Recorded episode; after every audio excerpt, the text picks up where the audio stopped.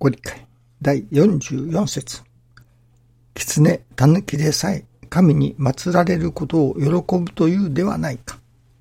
人は万物の霊長なれば、死したる後、神に祀られ、神になることを楽しみに信心せよ。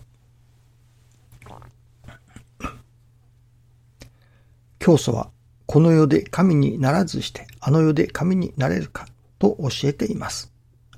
神になるとは、霊長としての値打ちを発揮することです。牙城、牙欲を離れることです。そこには、霊徳、神徳が混然として一つになる世界があります。いわゆる神徳の中に生かされてありの実感です。死したる後、神に祀られるということは、我が心が神に向こうていくことを楽しみに生涯かけて精進していくことを言うのです。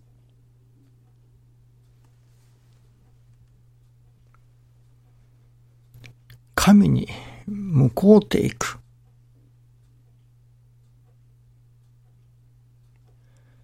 神に向こうていくことを楽しみに生涯かけて精進していく。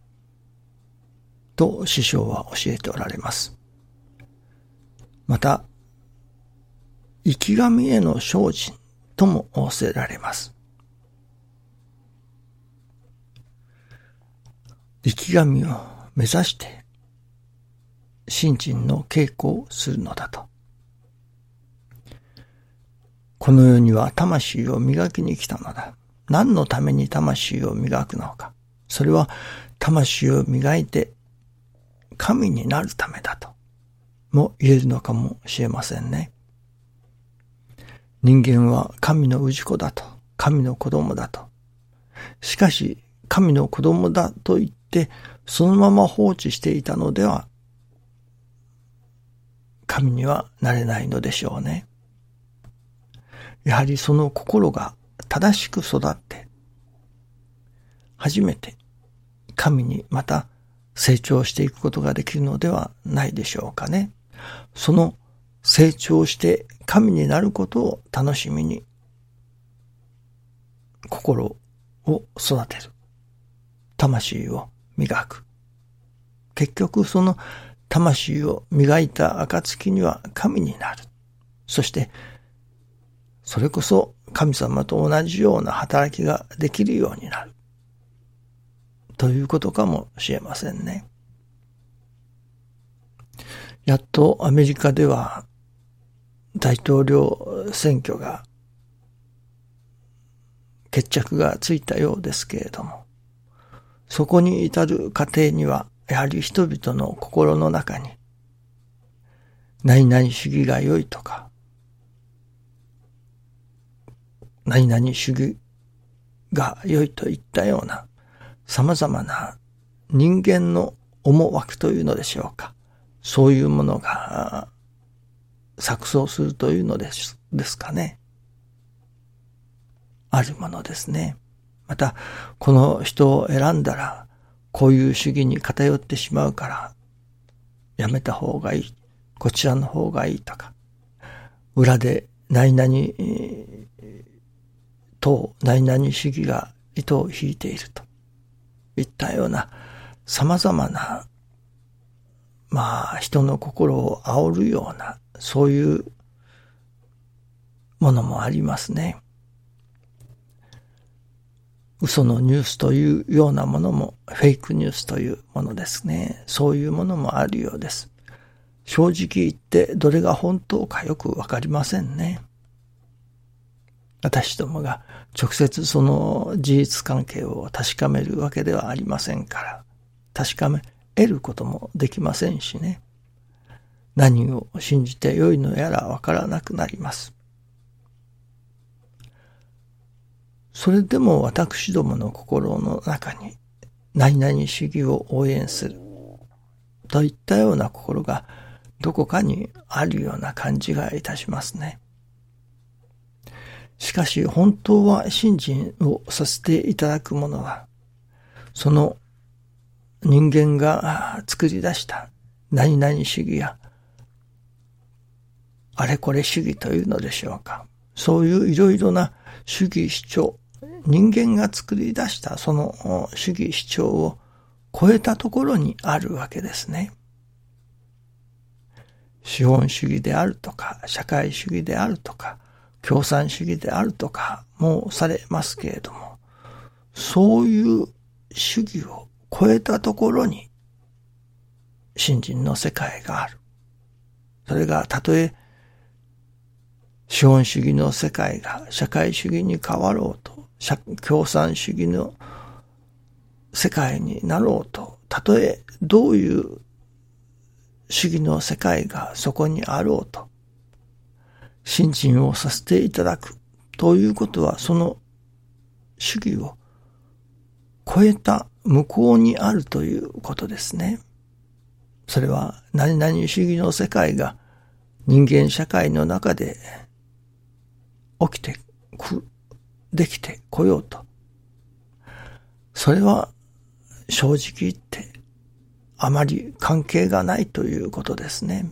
信心の上においては、たとえ何々主義であろうと、それは関係ないということです。それは申せば、このお道は、もし今の人間社会が資本主義の中に住んでいれば、資本主義の中に、あるいは社会主義、あるいは共産主義の中に住んでおれば、その主義の中で、このお道が広まっていかねばならない。何々主義だけでは、人の真の助かりにはつながらないのですね。人間が、その時の、まあ、欲求に応じて作り出したものでしょう。たとえこの世が何々主義というものになったとしても、変わったとしても、人の真の助かりにはつながらない。人の真の助かりはその何々主義を超えたところにあるものなのですね。ですからそこに惑わされることなく、人が真に助かるということはどうあるべきなのか。ということをしっかり、それは心をやはり神様に向けていなければなりませんね。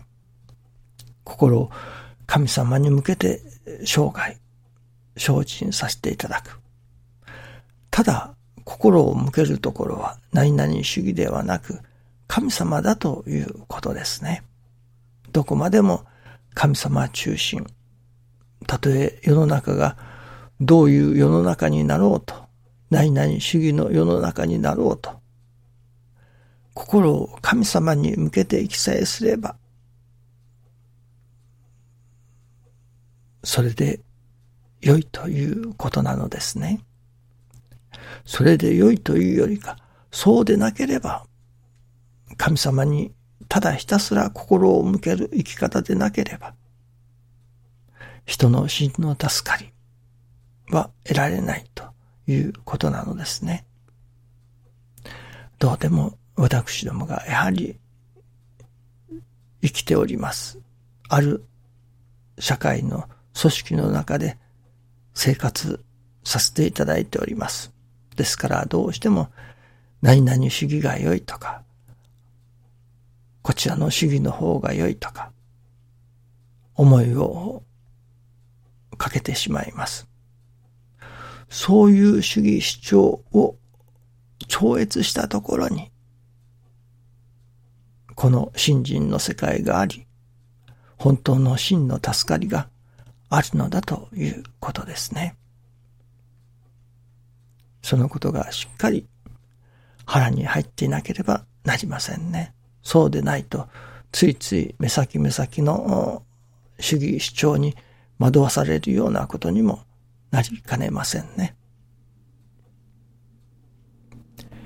人間の真の幸せは、やはり神様と私どもとの間柄に初めて生み出されるものだということですね。どうぞよろしくお願いいたします。ありがとうございます。